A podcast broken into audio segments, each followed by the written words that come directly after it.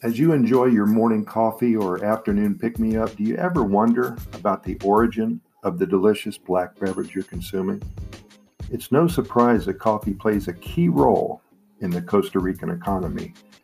Our nutrient rich soil, the climate, the topography makes Costa Rica a premier location for not only the best beaches in the world, but for growing some of the best coffee in the world as well. Costa Rica's relationship with coffee spans hundreds of years. And to understand why this plant is so important to the country, let's briefly examine the history within the tropical mountain ranges of Costa Rica. Coffee was first introduced in Costa Rica in the 1700s, and the temperate climate and perfect environmental conditions allowed the plant to take root and spread over the mountains quickly. Within only a few decades, coffee became one of Costa Rica's most important exports, cementing itself as an integral element in the country's growing economy.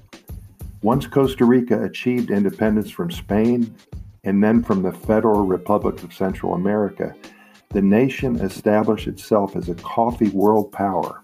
God, can you believe that? Europe and the United States were the primary importers of Costa Rican coffee, and the earnings helped fund a boom of development within the country. Coffee became the basis of the economy, and over the years, an important facet of local culture.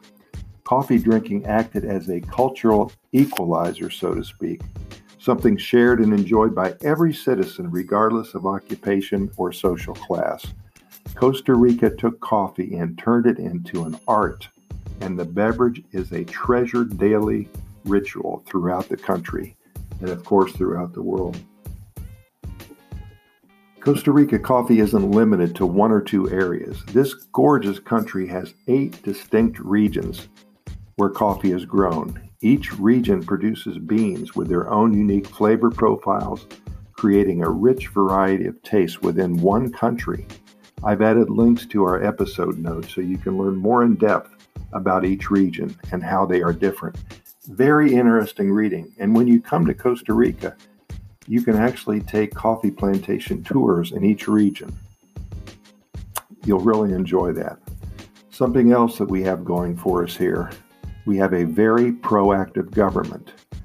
In Costa Rica, growing coffee is taken very seriously. It is the only country in the world where it's illegal to produce any coffee crop other than Arabica, the highest quality coffee available.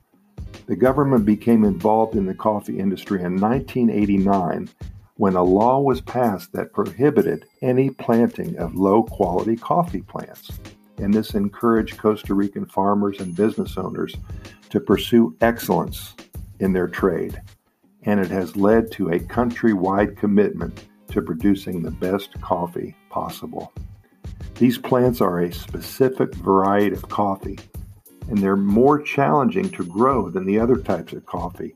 They're less hardy than the other plants, but these beans require more care, more attention, and planning to thrive. But their beans are considered the best in the world. When mature, Arabica beans, I hope I'm pronouncing that right, they possess rich and full body flavors, which produces smooth, premium coffee. There's so much to learn about coffee grown and produced here in Costa Rica. Again, I've added both links to videos and websites to our program notes associated with this particular episode. It's very interesting reading, and if you love coffee as much as I do, then you may just switch to the Costa Rican blends very soon. They're available at Starbucks, online and in specialty grocery stores all across the USA and Canada. Again, thanks so much for listening. Please Google our name, Costa Rica Pura Vida Lifestyle Podcast, and enjoy the other topics that we've recorded for you. We're close to 100 topics now, and our only goal here is to make sure that you learn all you can about Costa Rica. If, after listening to some of our podcast episodes, you decide to visit Costa Rica, then I've done my job.